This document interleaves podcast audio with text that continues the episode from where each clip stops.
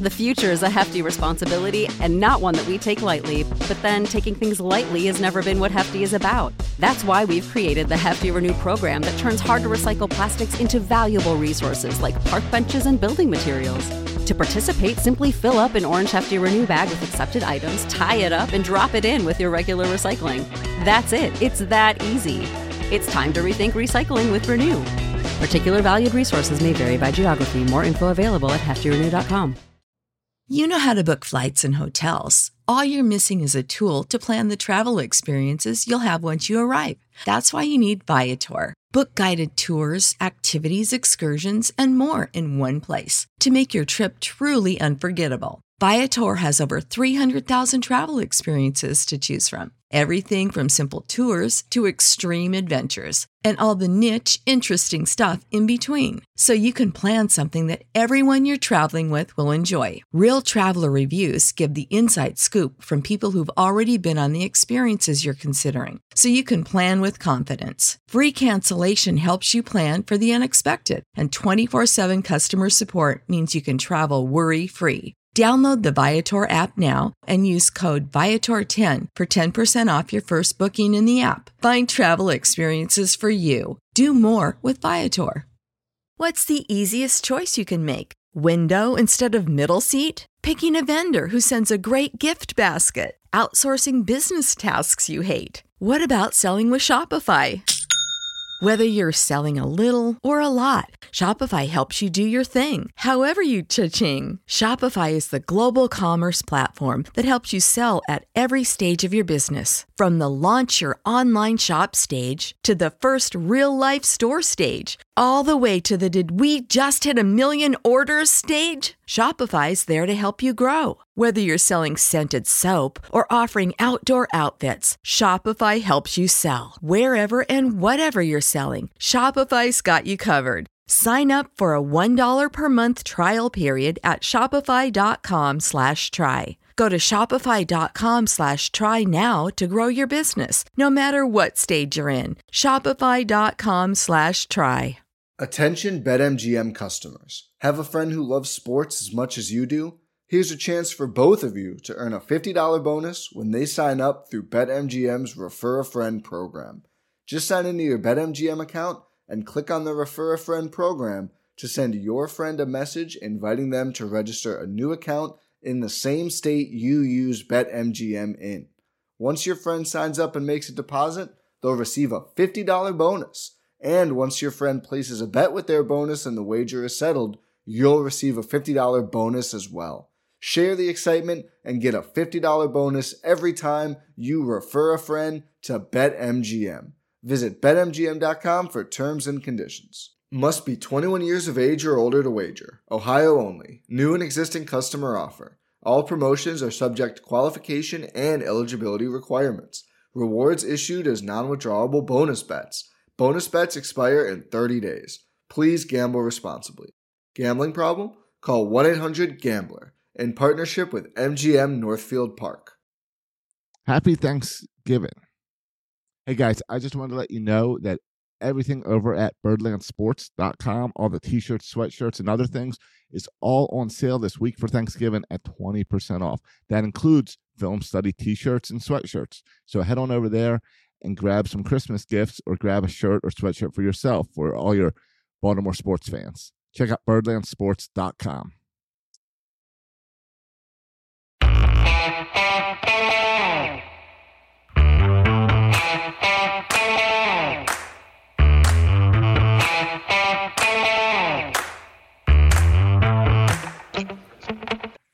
Hi, folks. Welcome to another episode of Film Study. This is Ken McKusick, uh, here to talk about this week's uh, numbers and by the numbers with co-host Dan Reese. Dan, how you doing? I'm doing great. Uh, wasn't the prettiest win, but still a win. So, uh, so that was uh, that was great, and uh, looking for the team to hopefully get on a little roll, and uh, pretty excited for Thanksgiving. So it's uh, it's a good week. They've all of a sudden won four straight games. It feels like it's been a while since that's happened. Uh, but uh, but a good little winning streak here. Uh, before we go into the numbers here, though, I have to thank our sponsor, Liquid Death, uh, the water that will murder your thirst. Uh, please try their product. They've been good. Some delicious seltzer waters and regular, depending on what you like. They're served in a tall boy can, a little more efficient in terms of recycling. Uh, if you use plastic, just remember it's headed for a landfill eventually, and that's one of the one of the selling points of this product that that we appreciate. Uh, that said, Dan, uh, folks can find you on Twitter. Exactly where? Yeah, you can find me on Twitter at uh, dp reese eight, the number eight, and uh, you know, happy to talk Ravens or, uh, whatever football related. Uh, you know, reach out to me. So, all right, let's dive in. Uh, my first number is negative zero point three seven.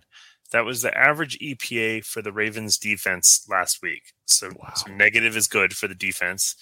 That's the fifth lowest EPA uh, in 2022 so far across anyone. So a remarkable performance by the defense, uh, really from start to finish. Uh, fin- finished really strong, but even throughout the whole game, you know, they they really, uh, you know, held really strong, even despite the offense kind of putting them in in, in some tougher spots. So, uh, you know, this was the second week in a row with the negative overall EPA uh, for the defense. Only the fourth fourth for the season overall for the Ravens. So they've really gotten on a, a little roll the last two weeks, and man, did they look good. Mm-hmm. Let's let's do a little math with that if we can, if we, we sure. because hey, this is by the numbers, and we do that. so they had something like 54 defensive plays, and it probably only measures them for that. And if I take multiply that by uh, 0.37, I get 20 points below average is what they allowed, which maybe that seems about right, about 23 points, and they only allowed three. Uh, and expected points don't always work out to actual points, of course, but you know should come pretty close, right? Yeah, and they had a, a number of drives. The you know the each team did, so I think um, you know that that probably probably makes sense. So 23 okay. is probably pretty close to the average, and um, especially given some of the field positions, um, you know uh, that that the uh, that uh, Carolina was in. So, and so you said it was the fourth lowest in the entire league for the year fifth lowest the whole fifth year. So, so there's yeah. been maybe a couple shutouts, a couple other three point games. Probably not too many people giving up three points in as few plays as the Ravens did, also, uh, which which would reduce further, I guess, the expected points per play. Even though that seems counterintuitive that it'd be going that direction. Right. Yeah. It. it um. You know, I, I think the parity across the league has really been shown. I don't know how many shutouts there have been um, mm-hmm. th- this year. That'd be interesting to look at. But uh, but you know, I, I think it was really, you know, often, you know, um, I, I guess oftentimes you you know hold hold strong until the end or, or whatever, but to hold all the way out and, and really finish strong was was pretty awesome to, to see. So a very cool game. So looking back at that game, also Lamar Jackson averaged three point six five seconds to throw against the Saints. So the numbers I, I am jumping right into it: 3.65, 2.63. 10.3 and 4.8. The 3.65, that was his average time to throw against the Saints, which was the longest in the NFL uh, by quite a margin, by the way. Against the Panthers, that dropped to only 2.63 seconds. So he released the ball more than a second quicker. And that was a function of a few things going on, but it was the seventh fastest. We'll come back to that in a second among 32 teams. So between week nine and 11, his intended air yards also dropped from 10.3 to 4.8. Now, that's also a consequence of getting that ball out quicker is you're going to be making some shorter throws. You're going to have less time to make some uh, deep shots. Some deep shots can actually be fairly quick. You can get that ball out in about 2.1 seconds if you're really just doing a, you know, a, a go route down the sideline. But in this case, uh, this was a case of of Jackson really having some time to make extended plays against the Saints, who are one of the rare teams who didn't really bring excessive pressure after him. Well, Carolina was back to trying to pressure Jackson. Uh, they were fairly effective at it. They pressured him 15 times in the game. And what that meant was Jackson was having to get the ball out quickly uh, a lot more often. And, uh, and they did some scheme that as well. And another big factor that played into this was the weather. And I think whether you're looking at the Ravens playing the, you know, having a substandard run game the weather played a factor in that because, of course, the line of scrimmage gets more packed when the other team is not uh, as fearful of the pass. Uh, obviously, they had some good good play from uh, from some of the Panthers' big player. I thought that you know Burns looks like a monster to me, but the even larger monster is Derrick Brown in the middle of that defense, uh, causing havoc in the middle. So, uh, uh, you know, good game for the Ravens to uh, to pick a win out when Jackson really didn't have his normal amount of time to throw. Yeah, it was uh, it was definitely an, an interesting game for sure on um, you know a number of aspects.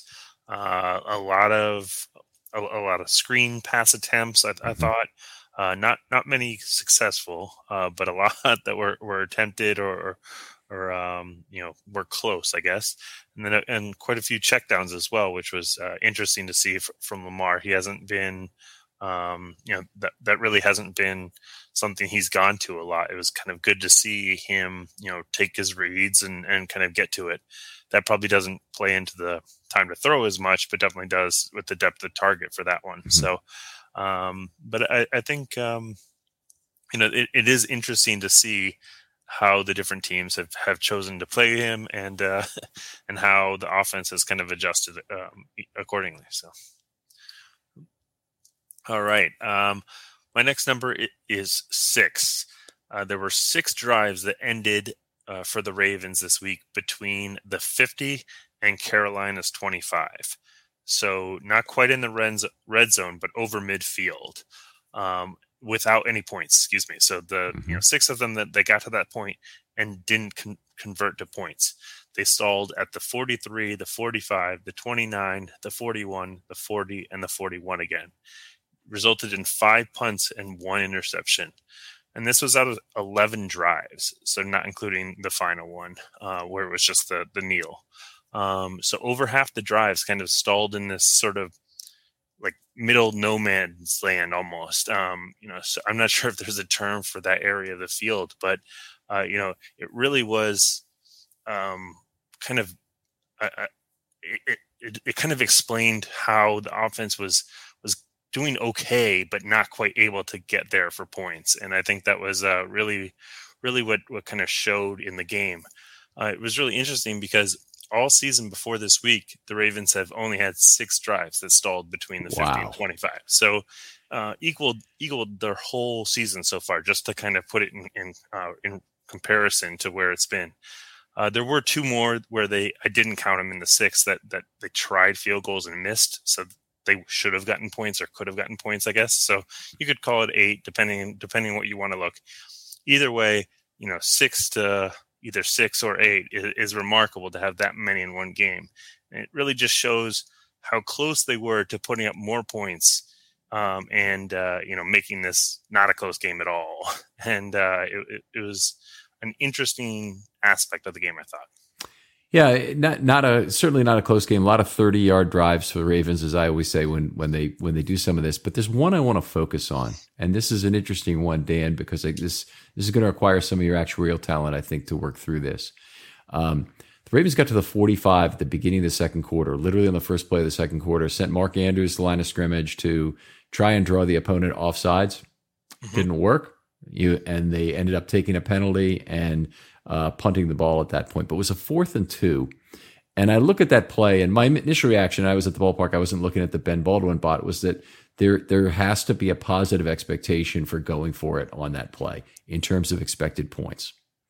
But expected points, if you did everything by expected points, you might make some bets in a game like this that you don't want to make. And here's the point I'm making: you're playing the Carolina Panthers. They're one of the worst teams in the NFL. Uh, you you you far outclassed them, and I know you know there are times during this game where it didn't really seem like the Ravens far outclassed the Panthers, but they they really are a much better team than Carolina, and they should have the expectation that if the game is decided by a number of small bets, meaning all the plays that are made in their normal order of consequence, adding a big bet shouldn't really help the Ravens the way it would help a team who would otherwise be the underdog in the game. So another way, and, we, and, you know, we learn about CAPM as actuaries, capital asset pricing model, and and you know, it, one of the assumptions that underlies that is that everybody is a rational mean variance analyzer. But now I'm wondering about is there another layer to looking at, um, uh, exp- sorry, uh, fourth down choices, mm-hmm. where you look not only at expected points but also in the variance of the move and you could you could I mean you could define that in multiple ways, but you know you, you, the, your expected value is obviously your friend, but your enemy when you're the favor favorite in particular is is the is the variance of that wager. So right. Yeah, absolutely. And and really I think that's the the challenging part um, with looking at these models and a lot of it is, you know, that that's the average expected outcome mm-hmm. over a huge population, right? It's not the average of, of one game. You know, that there's say it's a 50-50, there's a 50% chance you make it and then you have a higher percent chance of winning, but a 50% chance of, of not getting it. And your likelihood of losing in- increases probably significantly. So, yes. um, so I think that's the, I think that's to your point is, you know, you'd rather, you'd rather let your strengths and edges throughout the game kind of play out versus, um, you know, versus you know versus kind of taking the risk and and and in a one game situation right? You know if you mm-hmm. were playing baseball or something like that where it's 100 180 games or whatever it is uh, you could take more risks but in this short short season i think it, it really um, makes the risk uh, much more dangerous so I, I wanted to ask you because you're into the EPA models, I know, and and you, you're you're familiar with nflfastR. Are you aware of any of the change in win probability models referring to the variance also? It's it's usually got the you know it's almost always got the standard the not the the uh, the mu the expected value but do any of them give you the variance on a particular play as well? Uh no i don't think so. Um i don't think any of them well i'm sure the models have it right in in, in the formulas but not in the um the engines that kind of derive it as part of the natural right. data. Yeah. So, so you wouldn't get it in the Ben Baldwin bot or something. The the other you know the other way they could show is just show the leverage. So and and I think the Ben Baldwin bot does actually show you that. So they show you if you make it, you're at you know 64 percent, but if you miss it, you're at 50, and that would be like a huge wager that you're making on a single play of the type I'm talking about. You if you're the Ravens and you're playing at home against the Panthers, you might not want to make that gamble for just a one percent expected gain. Yeah, absolutely. And you know, I think I think also it, it really kind of goes into a, a lot of kind of whether you're using the you know general population model versus you know uh, you know whether you have a um, like kind of the Vegas odds imputed or whatever you know to mm-hmm. kind of take take into um, you know how be- how a better team shouldn't take that bet right so there are models um, that do that that that kind of take in into that uh, that that that idea that a better team shouldn't take that risk as much as a, a worse team. So, you know, that's a that's a definitely a component to to think through when you're making the decision. I think on one of your shows they talked about, um, you know, you know that the short run game wasn't executing as well so maybe that's a, another thing to kind of think through. So there there are another a number of aspects and really that's kind of one of the key things with all of this is that those models are just a tool in the decision making right? Mm-hmm. you have to kind of think about where that all fits in so in, into the bigger bigger scheme of things going on so. Let's see it's my turn isn't it uh, I think so. I think I, am all, so. all, the way down to my second one already. so forty percent, twenty five percent, and thirty one percent. The Ravens converted six of fifteen times, forty percent on third down. Uh, it was their eighth consecutive game of forty plus conversions. That's the longest in team history. And I'm told this. I did not check it independently, by the way. So I was want to toss that out there. And meanwhile, they held the Panthers to twenty five percent. That's just three of twelve. That was the fourth consecutive games the Ravens have held their opponent to under a 31% conversion rate. So 30.8 is the highest four out of 13 during that period. Um, this this week, uh, you know, the defense uh, uh, was certainly more impressive on the conversion front. 40% exactly is not particularly good um, in the NFL. It's probably I don't know if it's slightly below average or slightly above average, but it's not particularly either way. Uh, but the 25% is certainly way above average in terms of its uh, uh, defensively. The defense right now looks to me like they are coming together in a way we could only have hoped for. Emergence of Patrick Queen. Obviously, Kyle Hamilton go down is a big loss, but his emergence has been huge for us. The addition of Roquan Smith, the return of all the outside linebackers, the uh, this solidity And now the optimization that's available in terms of playing those front five players uh, is is at an all time high. I think this this defense will be one of the best in the NFL the rest of the way. Part of that will be opponent driven. The other part is they are just hellaciously talented right now, and hopefully uh, there won't be more injuries coming. Yeah, and then you throw in Marcus Williams, who you know just got uh, designated for return. You know he'll probably mm-hmm. be back in maybe two or three weeks or so. Um, and you know throw that ball hawk at the in the in the backside of your defense, and and that's another um, fantastic uh, we- weapon to have. Um, and I you know I think the great thing about the defense is they all seem to be really feeding off of each other. I think that's the the big thing. Is um, another thing you had mentioned on one of your shows, and you really can see it is that these plays aren't made sing you know singularly. This isn't you know this isn't one person doing it. It, it really it is a full team effort. Whether it's Roquan and Patrick Queen, whether it's the the the inside pressure and the outside pressure getting to the QB, whether it's Peters and, and uh, Humphrey with the turnover, it's just it, it, really you know you can really see them getting together and, and gelling, and uh, I think that's just going to continue throughout the rest of the season, and uh, and and they are going to be a huge component of how far this team goes. So. Yeah. I, don't want to repeat what I said in the other shows because you did a great job of, of summarizing it there. But if you talk to the 2000 Ravens players, if you talk to you know, Siragusa before he was gone, of course, and and uh, uh, Ray Lewis would be a big one, but Rod Woodson would be another good one who would tell you the same thing. The word they're going to use is trust. Is that you know you're on a defense like that that has so much talent back to front, you completely trust. Get to your spot, provide your assignment properly, and the guy behind you will make the play if you set him up to do so.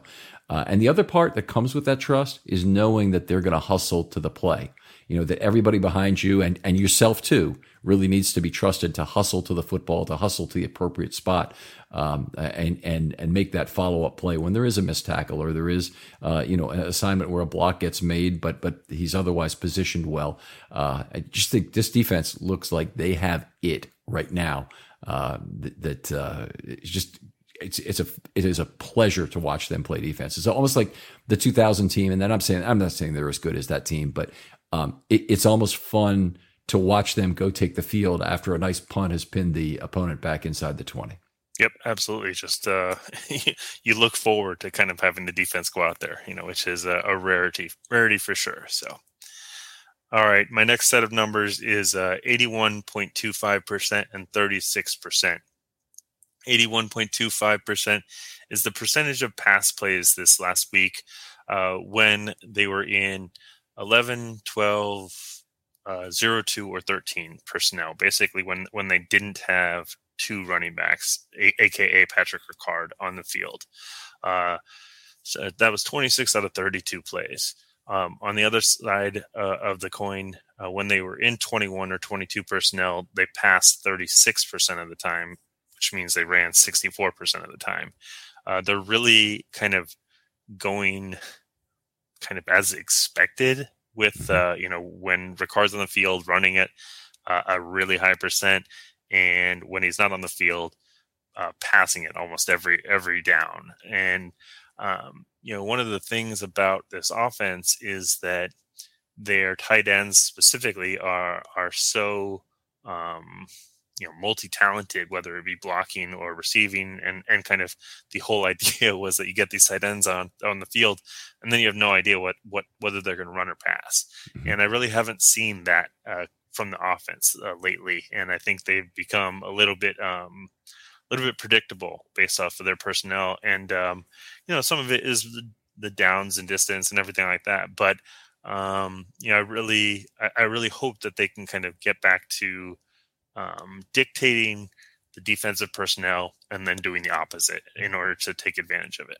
Tendency breaking, yeah. Yep. I, I, I think that part of that it's not just down and distance because that obviously is is is part of it. But the other other thing is that they're winning these games so substantially that they're going to run anyway, and that's the end of the Saints game, the end of the Panthers game, or a lot of runs when they were on offense, and you know just you know teams teams run because they win. I always have to make sure I'm getting that right when I say it. Uh, so I I, uh, I, I do kind of understand why that is. And the other thing about Isaiah Likely lost all his snaps in this game back to Andrews, and he was in more in designated receiving situations, which speaks to your point there that, you know, Likely being on the field was a big tell before the two weeks that he played more snaps and became a bigger part of the offense, uh, particularly as a run blocker. Mm-hmm. And I thought they would continue with that. I mean, you know, you don't need Nick Boyle to be on the field for a lot of snaps. If you have Isaiah Likely and he can provide you uh, it, the the combination of a blocking threat and a and a receiving threat. Yeah, or Patrick Ricard for that matter. Mm-hmm. You know, for you know for the kind of passing downs or running downs. You know, throw throw Likely in there and you know run out of that if if you trust him as blocking. But um, uh, that's not to say eh, I Patrick Ricard. I'm a huge fan and and he does uh, phenomenally. So um, I just I I hope that they can get back to using the personnel and and as you said tendency breakers and and kind of get um, get a little less predictable. All right, let's see. Is it my turn now? Yep. 110.1, 4.2, 86.4, and 4.1. 110 yards per game allowed um, by the Jacksonville Jaguars is 10th in the NFL, and 4.2 yards per rush is eighth. By the way, incredible to me. 4.2 yards per rush is the eighth best in the NFL. So teams are rushing for higher yards per play now in a passing league, which is which is a interesting trend.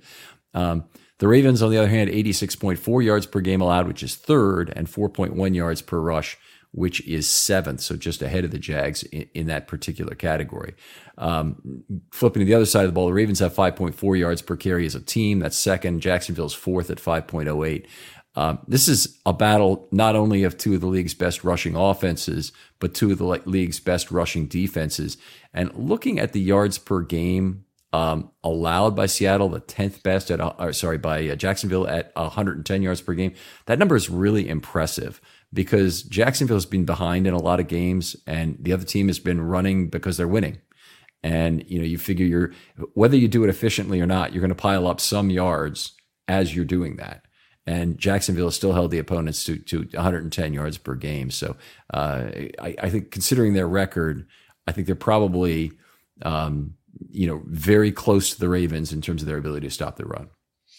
Yeah, that's really Im- impressive. I think they have a really uh, pretty decent linebacking core, uh, if I mm-hmm. recall correctly.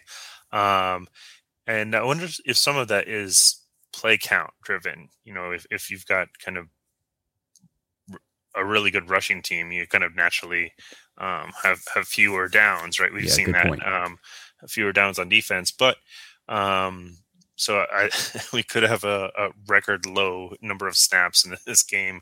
Uh, both teams wanting to just run the ball and, and kind of uh, have the clock get going. So um, it, will definitely be interesting. But um, uh, it, it, it's I think it is going to come down to you know whether those cancel each other out, where kind of you know the other aspects, and and I think that's where the Ravens do have an edge, uh, even though we haven't kind of seen it, you know, phenomenally this last couple weeks, but I do think they have the edge over over Jacksonville. So,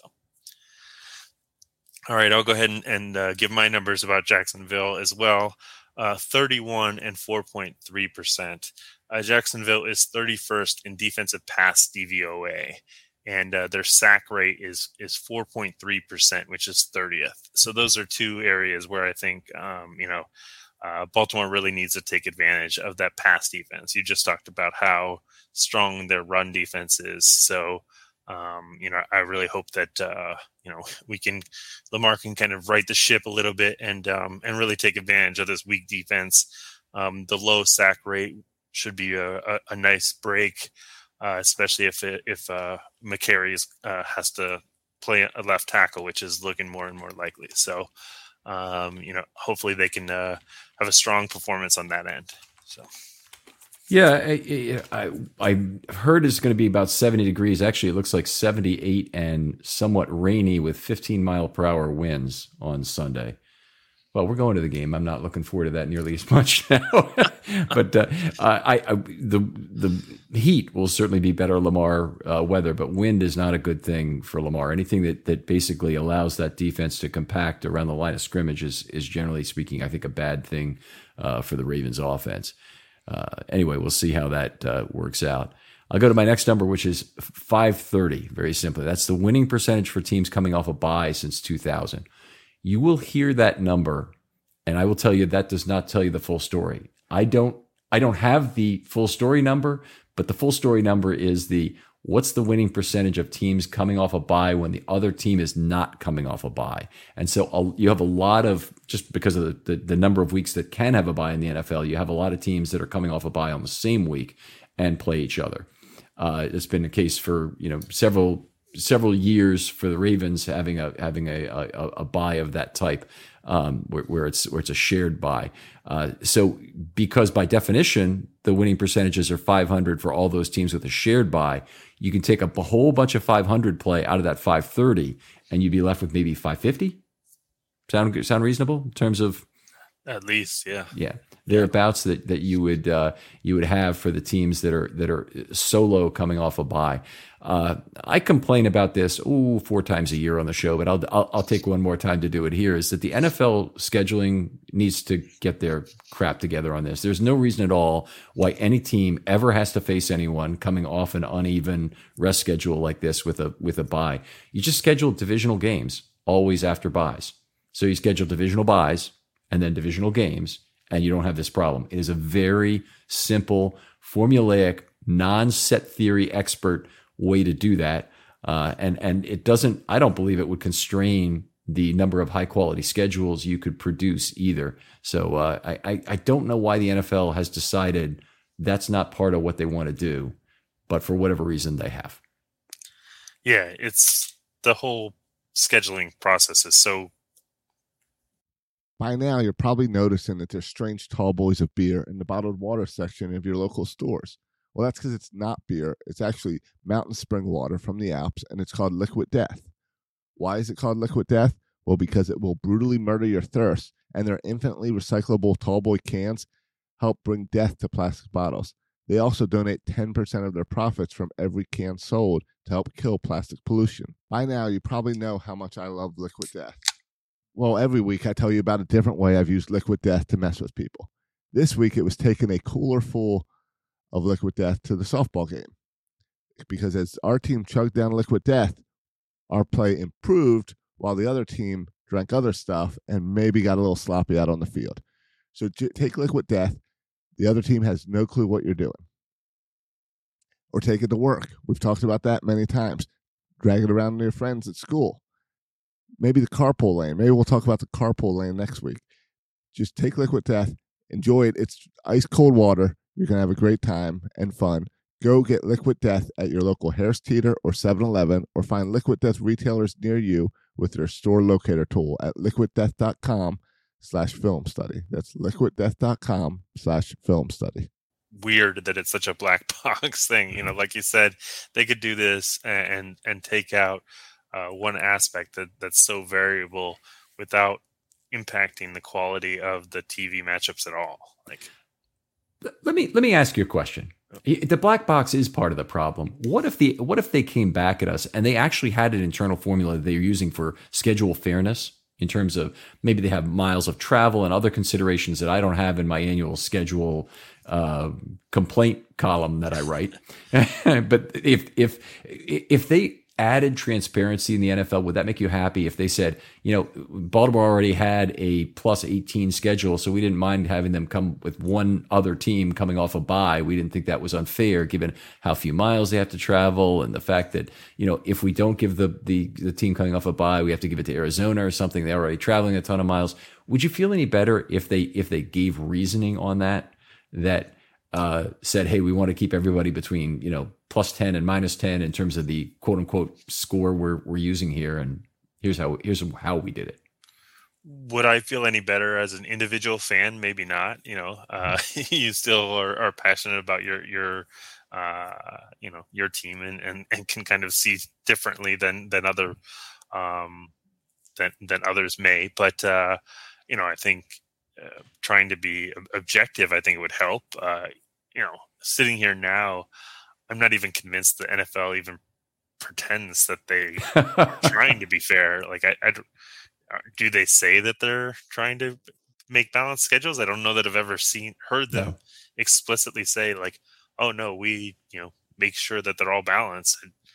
I think they're more concerned about money and and uh, the the TV than anything else when they make these decisions. So. Yeah, and and I, I guess maybe they should be. Let's just divert here for a second. I know this is this is longer than we intended to go, but uh, the other thing that would would really be a topic for transparency would be if we really understood how a a particular officiating crew was marked down or scored for their performance for a game. Wouldn't you like to know how many points? Jerome Boger's crew was docked for not understanding what the rule was on when you can challenge a play on the sideline, or you know, for the quick whistle that they blew on the on the Humphrey fumble return TD.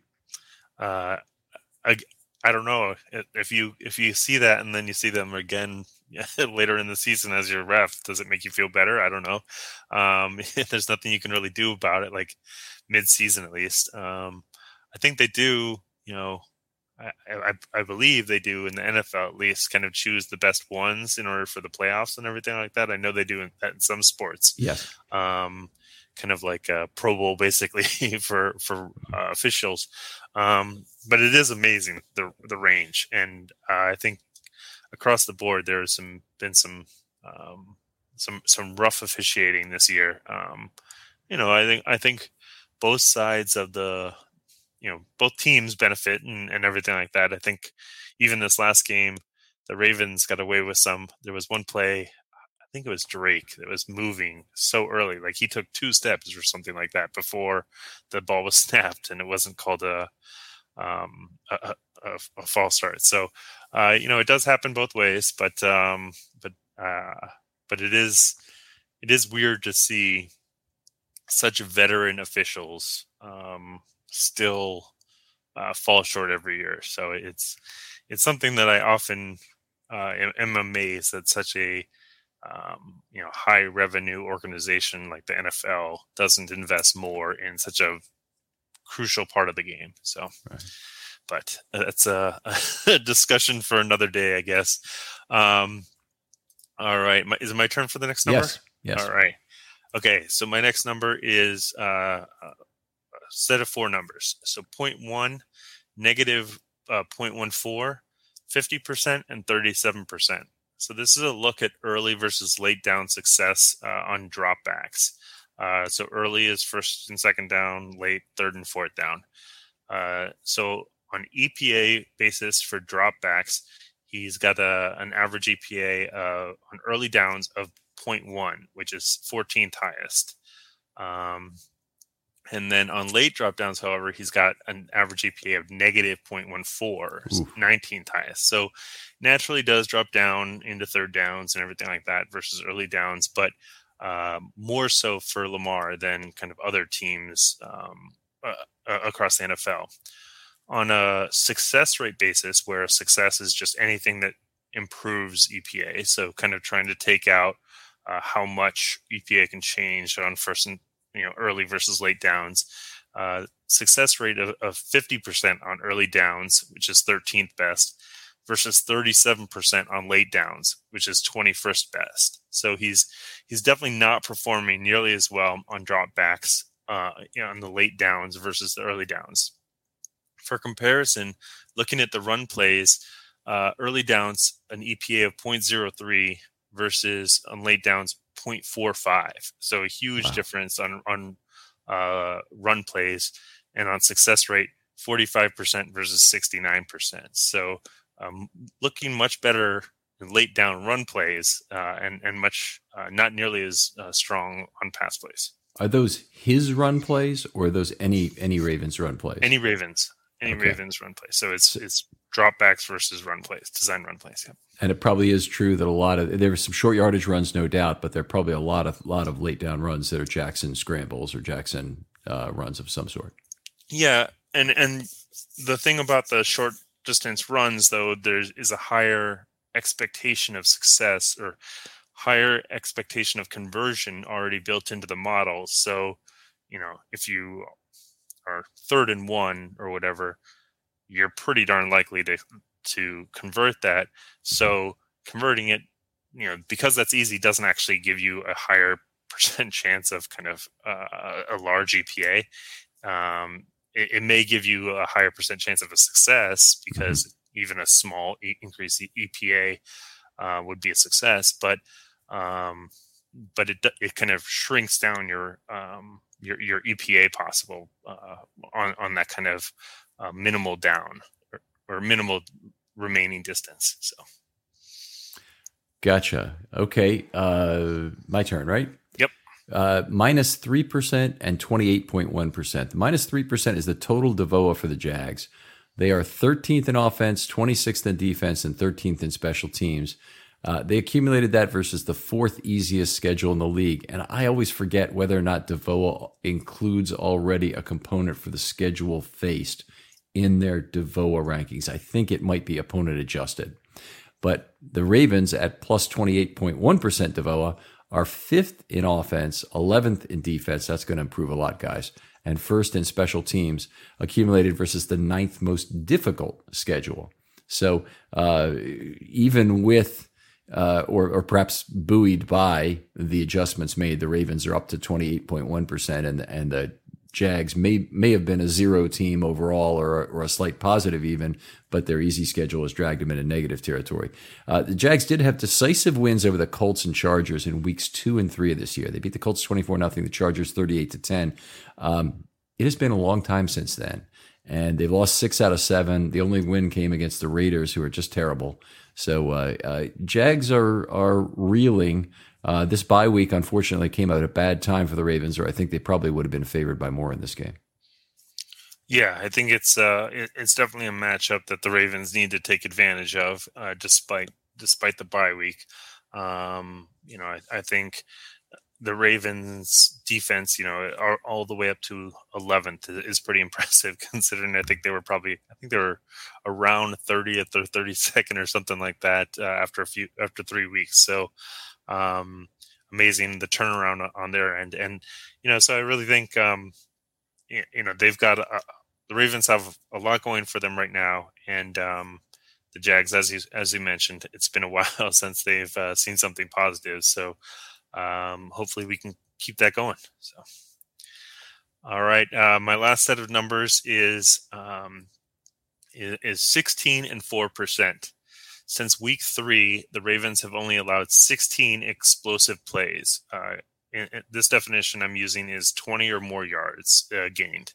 Uh, this is the lowest in the NFL um, across the board.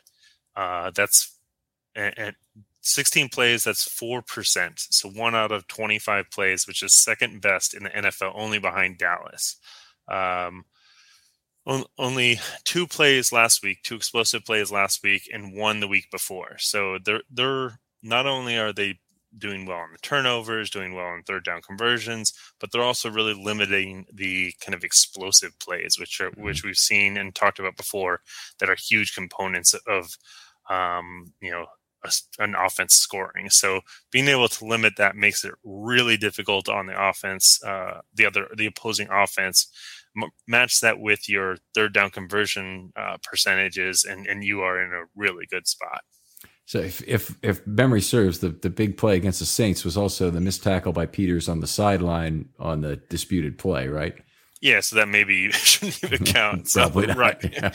yeah, throw that one out. So there you go. All right, two numbers to finish us up here: thirteen point nine percent and zero percent. So I'm using the PFR statistics. PFF has a little tougher measure for this for missed tackles. And Patrick Queen, through the first five weeks of the season, had a 13.9% missed tackle percentage. I think that's actually generous. It would be higher by PFF standards, some, somewhere in the 17 or 18% range.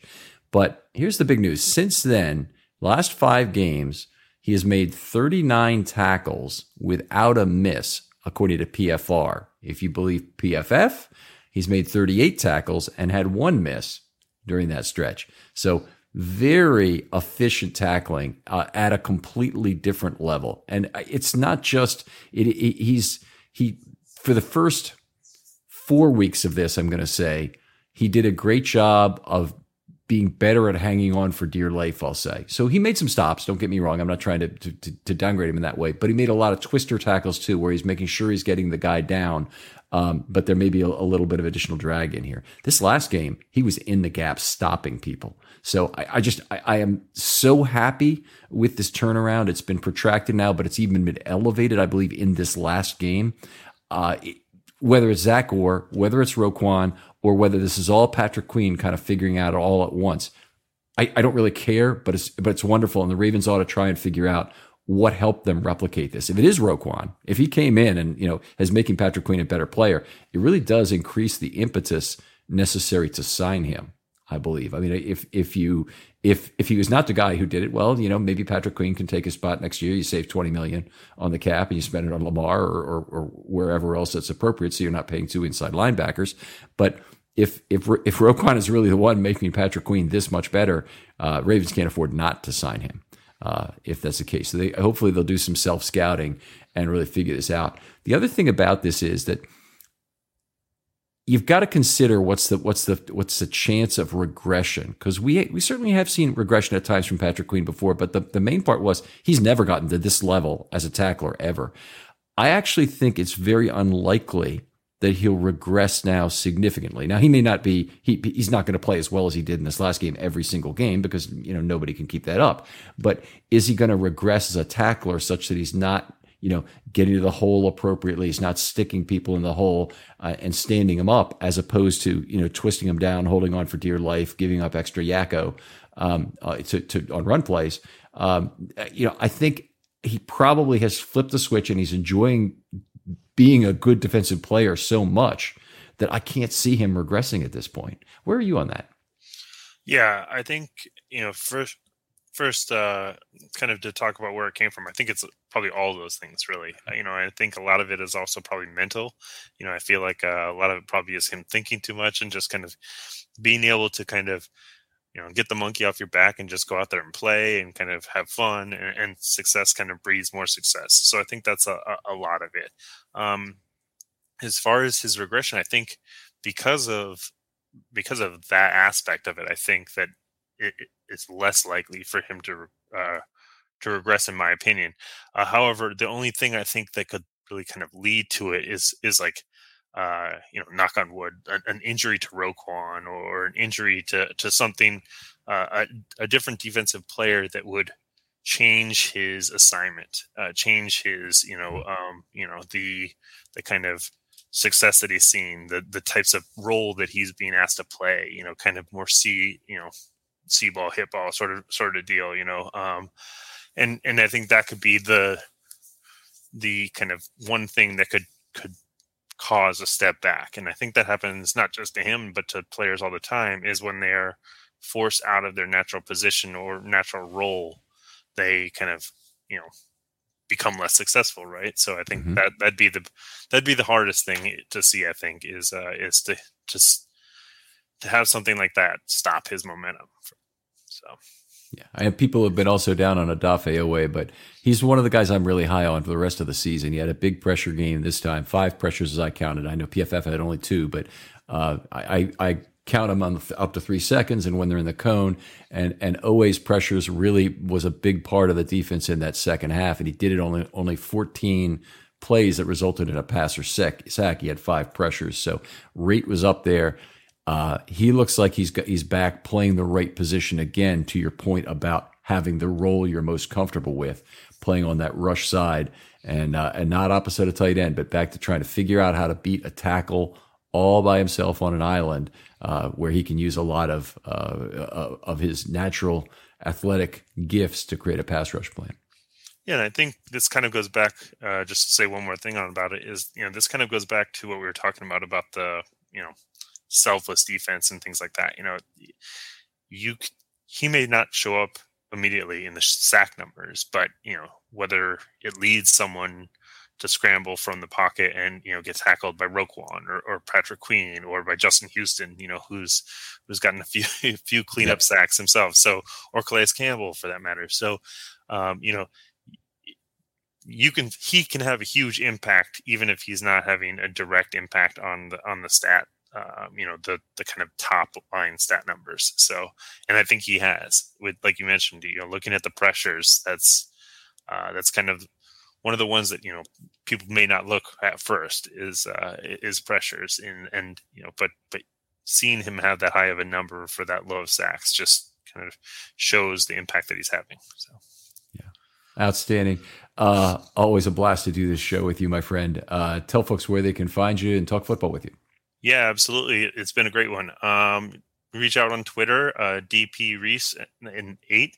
Uh, happy to talk Ravens or, or football, whatever. Um, just uh, want to say to everyone, have a happy Thanksgiving and uh, you know have a, a safe and happy holidays for everyone.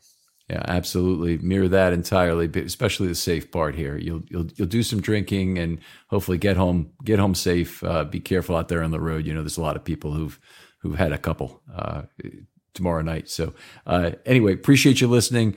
If you have a film study short you'd like to do, hit me up. DMs are always open on Twitter. You know by now what that what's going on with that.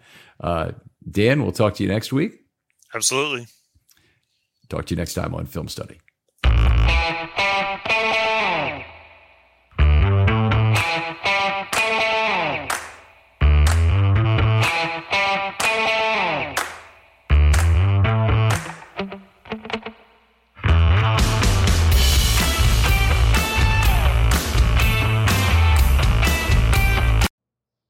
To book flights and hotels. All you're missing is a tool to plan the travel experiences you'll have once you arrive. That's why you need Viator. Book guided tours, activities, excursions, and more in one place to make your trip truly unforgettable. Viator has over 300,000 travel experiences to choose from. Everything from simple tours to extreme adventures and all the niche, interesting stuff in between. So you can plan something that everyone you're traveling with will enjoy. Real traveler reviews give the inside scoop from people who've already been on the experiences you're considering. So you can plan with confidence. Free cancellation helps you plan for the unexpected. And 24 7 customer support means you can travel worry free. Download the Viator app now and use code Viator10 for 10% off your first booking in the app. Find travel experiences for you. Do more with Viator. Without the ones like you, who work tirelessly to keep things running, everything would suddenly stop. Hospitals, factories, schools, and power plants, they all depend on you.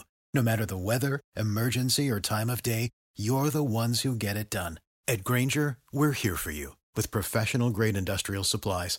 Count on real time product availability and fast delivery. Call clickgrainger.com or just stop by. Grainger for the ones who get it done. Prescription products require completion of an online medication consultation with an independent healthcare provider through the LifeMD platform and are only available if prescribed. Subscription required. Individual results may vary. Additional restrictions apply at lifemd.com. Read all warnings before using GLP 1s. Side effects may include a risk of thyroid C cell tumors. Do not use GLP 1s if you or your family have a history of thyroid cancer. If you've struggled for years to lose weight and have given up hope, did you know you can now access GLP 1 prescription medications through LifeMD? LifeMD is now offering eligible patients online access to GLP 1s, the breakthrough prescription medication that can help you lose body fat and weight. Listen to what people are saying. Probably the easiest thing I've ever done. The medication comes in the mail and it's very easy to use. I've been able to live my normal lifestyle and I've lost 20 pounds already and I've never felt better. It changed my life. And here's the best part your insurance may cover 100% of the cost of your medication. So go to trylifemd.com to have your eligibility checked right now. Get started today at trylifemd.com. That's T R Y L I F E M D.com.